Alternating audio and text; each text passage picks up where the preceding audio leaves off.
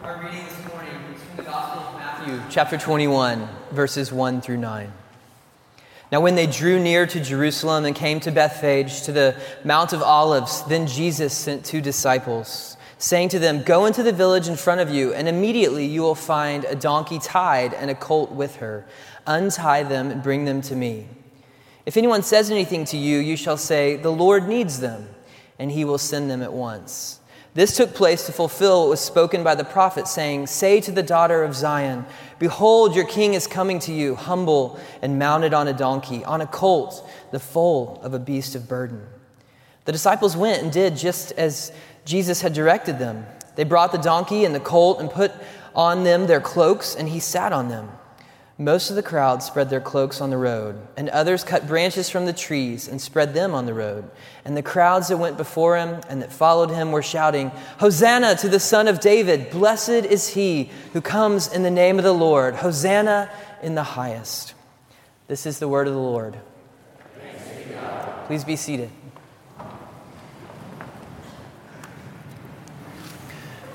Father in heaven, we do thank you for your holy word. We thank you for the Holy Spirit who is here with us, not just in this sanctuary, but inside us, your temples.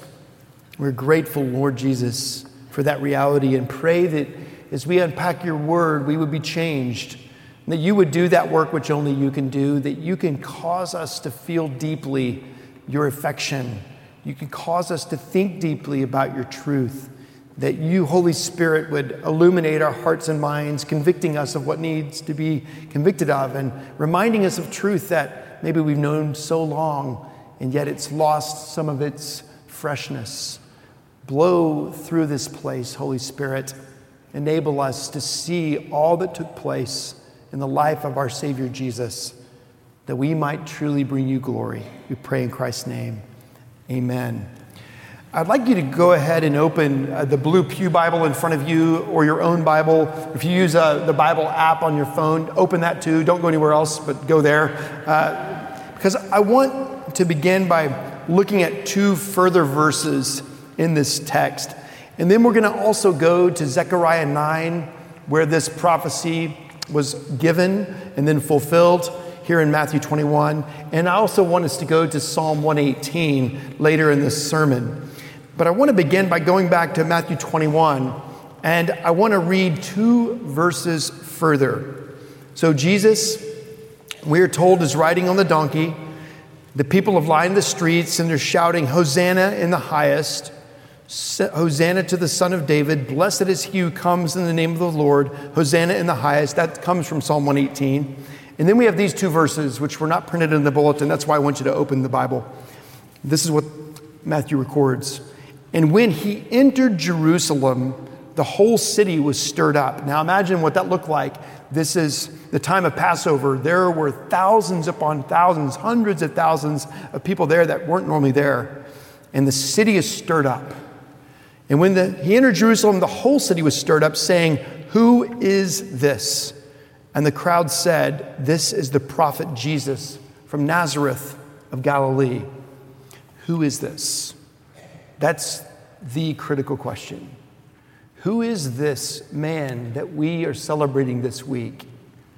Even as the disciples asked that question as they were on the boat with Jesus and he was asleep, and he got up as they were in the process of drowning, they thought, and he hushed the winds and the sea and the waves. They said, Who is this man that even the wind and the sea obey him? So now Jesus is on a donkey, and the people are shouting, Hosanna! Blessed is he who comes in the name of the Lord. Again, Psalm 118, they're singing that song. And they end with the question Who is this? This last Sunday and the Sunday before, I was with my family in Japan. I asked you to pray, and we felt your prayers. I preached nine times in a week. In fact, eight times from last Friday to this last Sunday. Four different churches, three of which had bilingual services, part Japanese, part English, and one that was in nothing but Japanese. Each time I was preaching through a translator, which was a wonderful experience.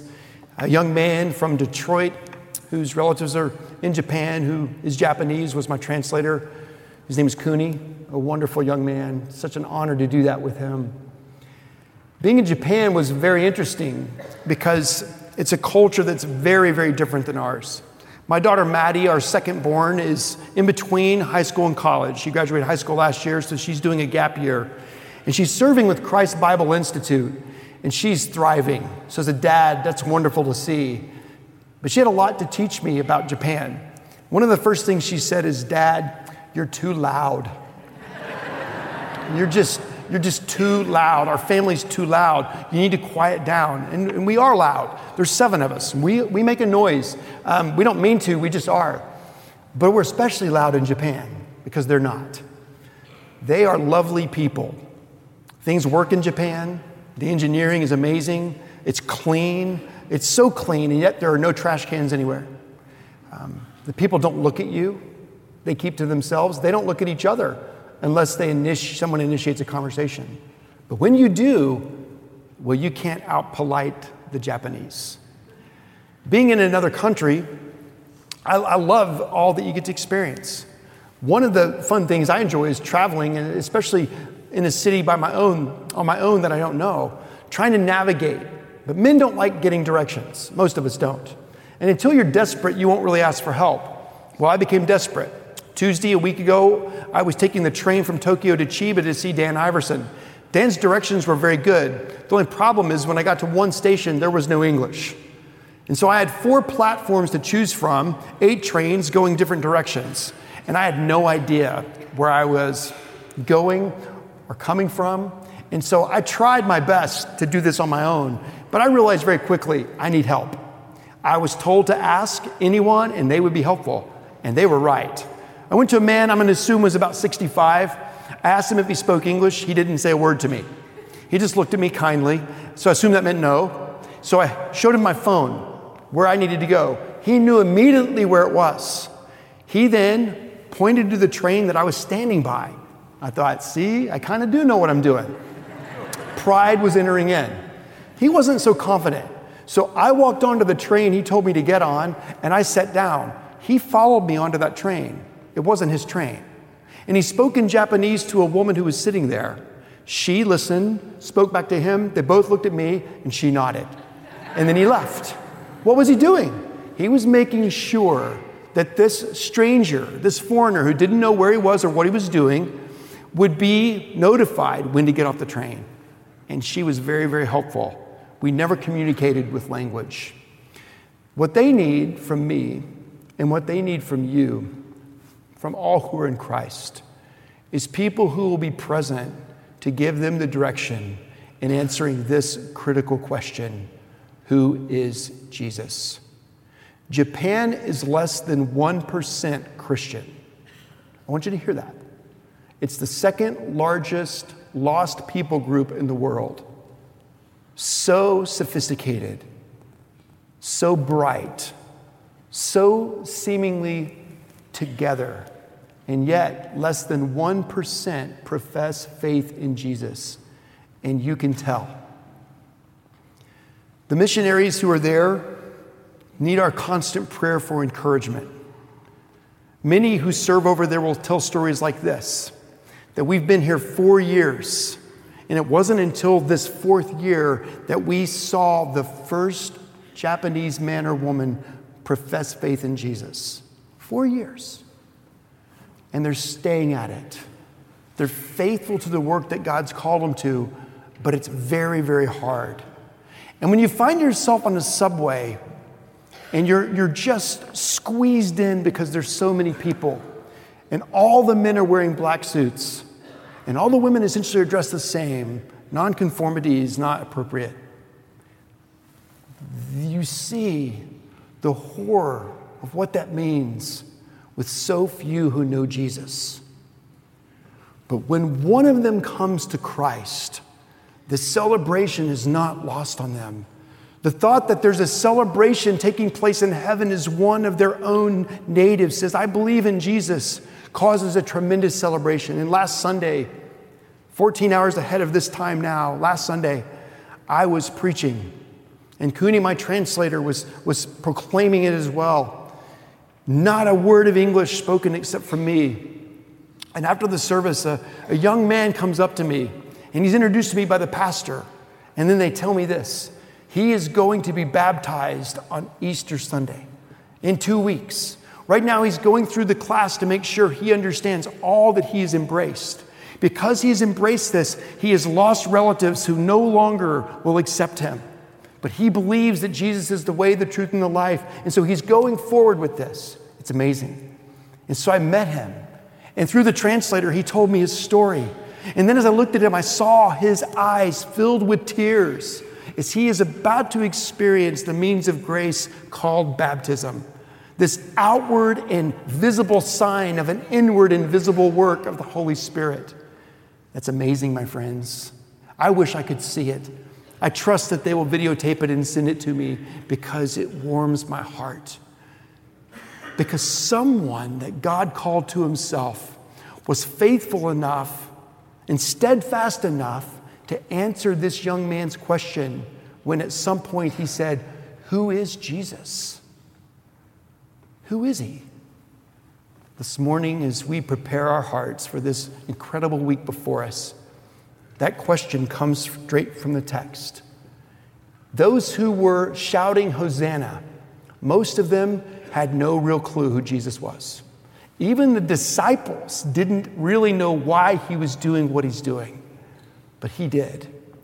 And at the center of this incredible narrative about Jesus in the triumphal entry is the humility of God.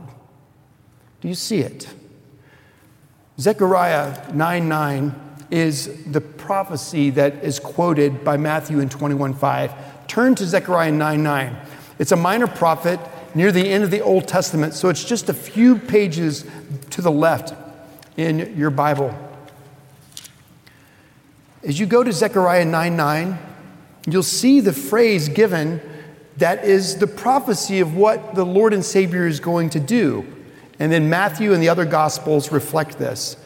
Zechariah 9 9, the prophet says, Rejoice greatly, O daughter of Zion. Shout aloud, O daughter of Jerusalem. Behold, your king is coming to you. Righteous and having salvation is he, humble and mounted on a donkey, on a colt, the foal of a donkey. And then back to Matthew 21. Verse 4 This took place to fulfill what was spoken by the prophet, saying, the prophet Zechariah, Say to the daughter of Zion, Behold, your king is coming to you, humble and mounted on a donkey, on a colt, the foal of a beast of burden. Jesus Christ, Creator, King, Savior, Redeemer, humble, riding on a donkey.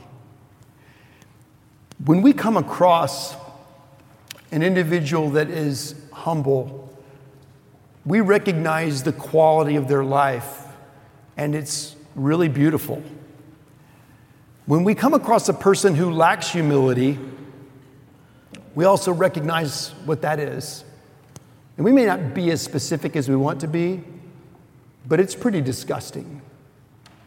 You, right now, if I asked you to put an arrogant man or woman who lacks humility in your mind, you have someone there.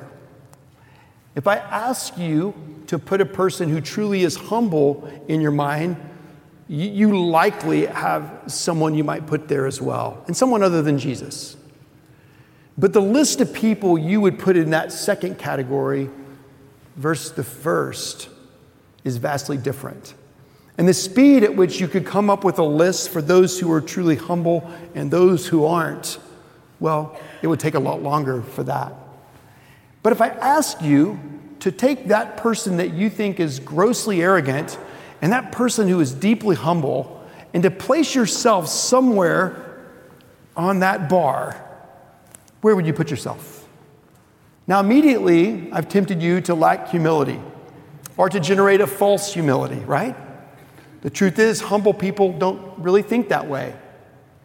But my point in doing that is to help you see that Jesus Christ is not on that bar. He is not like the most humble man you know because he was perfectly humble. He didn't just have humility, he was perfect in humility.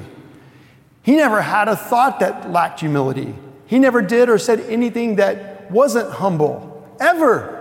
And Jesus was 100% man and 100% God. And where we are on that bar, no matter where you put yourself, shows how distant we are from the one who had to humble himself that we might live forever.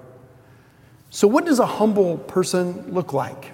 There are two things among many that I want to focus on for a minute because I think they're the foundation of it, and Jesus had those perfectly. First, it's this people are, who are humble, they're humble because first they know who they are.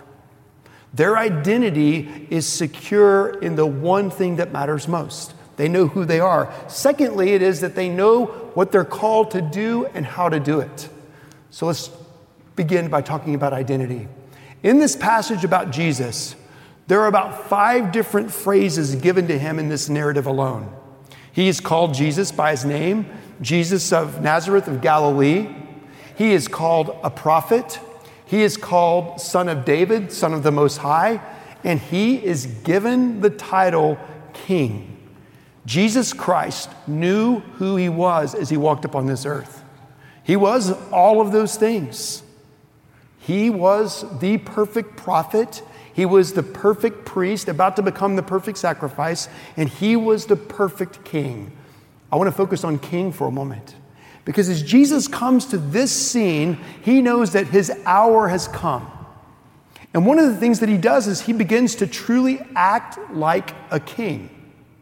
First, you note that he sends people on a mission to do something for him as a king.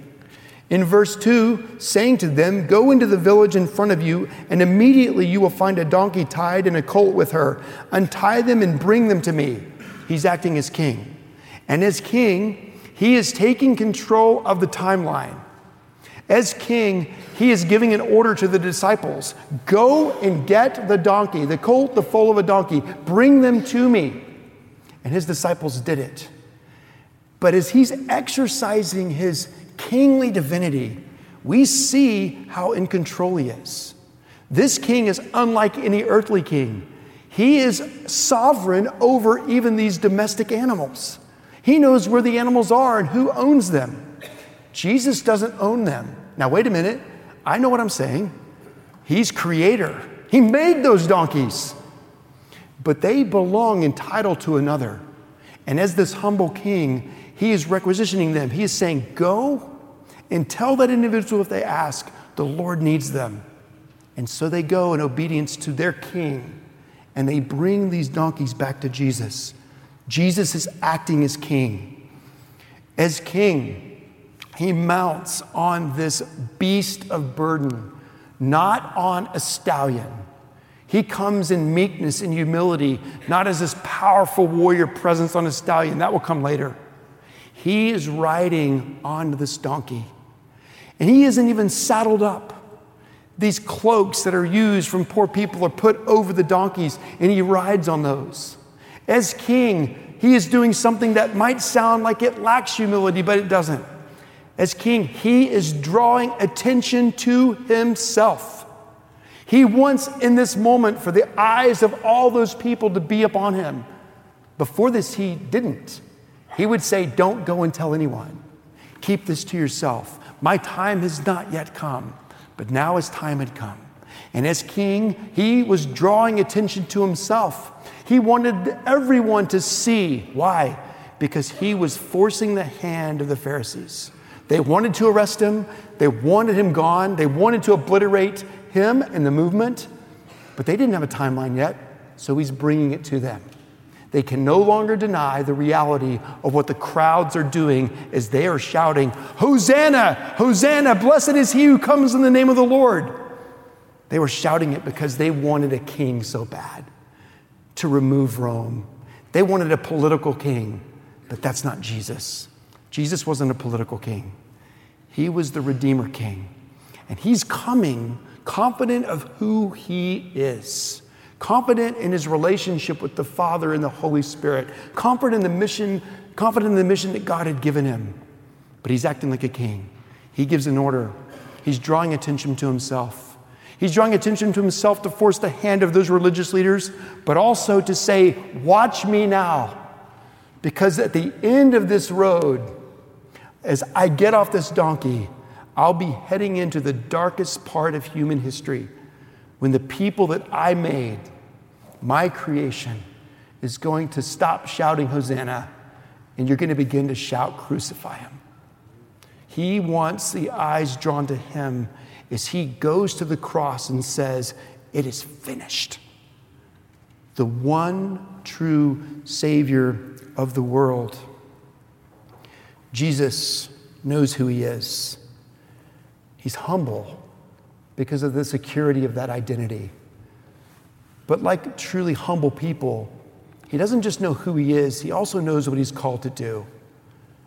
And what he is called to do is to be the man, the sacrifice, the second Adam, who obeys perfectly his heavenly Father and lives the life that we could never live perfectly with hum, humility. And then he moves towards becoming that sacrificial lamb, dying the death that we all deserved to die. And so Jesus moves through this scene knowing what awaits. Who is this man? The word tells us who he is. What did this man do? Well, the word tells us what he did. That's what we're going to be focusing on every day this week. Jesus Christ, knowing who he is, knowing what he had to do, did it. In this deep, profound, and perfect humility, Jesus went and took on all of your sin and all of mine. Every bitter thought, every evil deed, all the things that we should do but haven't, all the times we should have said something but didn't, all the time we gave reluctantly on, and under compulsion instead of generously because of how generous He's been to us. All the times we've simply gone through the motions of worship, checking the box and then leaving. Every sin of every person was poured out on Jesus. He knew who he was, he knew what he was called to do, and he did it. And so now, for all who are in Christ, we have this profound privilege of answering the question who is this? Well, let me tell you who he is. He is the King, He is the Lord, He is the Savior, Redeemer, and He's my friend. What did He do? He died that I might live forever. He died that I might be in Him forever. He died that I might have fellowship with the Father, Son, and Holy Spirit forever. Who is this man? He is my Savior. He is my God. He is my permanent identity. And it's already begun. This is who He is, this is what He's done. This week, you're going to have an opportunity, I promise you, to answer that question. People are going to ask, whether it's specifically to you or in something you read, and you're going to hear it. Who is Jesus? Who is this man? And as you answer the question, just as I've described, I want you to answer one further question. This is who he is. This is what he has done. But I want you to add a third question, a third answer to a third question. This is who he is. This is what he's done. And this is who I am in him now and for forever? To answer that question, I want you to go to the song that the people were singing, Psalm 118. So turn there just for a moment.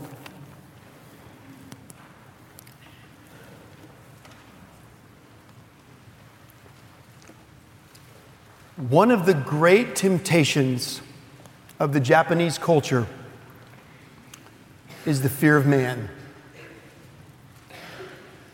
They care more about what other people think of them, especially their families, than they do the truth. When someone asked me to compare Dallas with Japan, I said, that's probably our great sin too. It doesn't extend just to families, though, but we are a people that cares very deeply about what other people think. At the center of that is what? Pride, the opposite of humility. And as I stand before you in the pulpit, I'm just as tempted as anyone in here to seek the praise of man, to fear the criticism of man. If you're in Christ Jesus, and I don't know if you're going to believe me or not, if you're in Christ Jesus, you don't need to be afraid of any man. If you're not in Christ Jesus, you only need to be afraid of one man, and Jesus is the one. Psalm 118 is the song that they sung. Comes from verse 26. Blessed is he who comes in the name of the Lord. We bless you from the house of the Lord. But listen to how the song begins. And think about the fear of man that you are tempted with. And listen to the goodness of God. The psalmist writes, Oh, give thanks to the Lord, for he is good, for his steadfast love endures forever. Let Israel say, his steadfast love endures forever. Let the house of Aaron say, His steadfast love endures forever. Let those who fear the Lord say, His steadfast love endures forever. Out of my distress, I called on the Lord. The Lord answered me and set me free. The Lord is on my side. I will not fear. What can man do to me? Well, man can do a lot. Man can kill you. Man can ruin your reputation. Man can slander you. Man can lie to you. Man can cheat on you. Man can do a lot. And for all that man can do, Jesus Christ died. And he died because the mankind that he created killed him. That's how dark it is. But listen to what the psalmist says next The Lord is on my side as my helper. I shall look in triumph on those who hate me. It is better to take refuge in the Lord than to trust in man. It is better to take refuge in the Lord than to trust in princes. Paul, whether he was referencing Psalm 118 or not, and he might have been, because Psalm 118 is one of six Psalms most quoted in the New Testament. He said, If God is for me, who can be against me? If God is for you, who can be against you? The temptation to fear man is very real. But for those who are in Christ Jesus, we have no need to fear man. So when someone asks you, Who is Jesus? Who is this man? Tell them. When they ask you, What did he do? Tell them. And whether they ask you or not, tell them this. And this is who I am in Christ, now and forever. I have an identity that is permanent. I am the beloved daughter. I am the beloved son of the living God. His love is described perfectly in this psalm as a steadfast love that lasts forever. Who is Jesus? What did he do? Who are you in Jesus?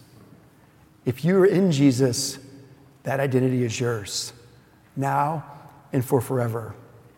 If you're not in Jesus, not yet, I'm so glad you came today. And my prayer is that you will just give time to consider what you heard. You may be offended, you may be enraged, you may simply have come as a friend, but I'm glad you're here because the central question in the history of this world really is who is this man? If you don't believe what the Bible says about him, what do you believe? I personally would love to know. I really would. What I believe is that he is who he says he is. And he did what he said he did. And he's doing now what he said he would do. And what is that? He's reigning as our king. And someday the Father is going to say, Go. And he'll go. And he won't be on a donkey. And when he comes, every knee is going to bow. And every tongue is going to confess that Jesus is Lord. For those who are in Christ, your security in him is never going to feel so secure. For those who are not in Christ, you have never faced a fear like you will fear then and forever. May the Lord bring you to himself.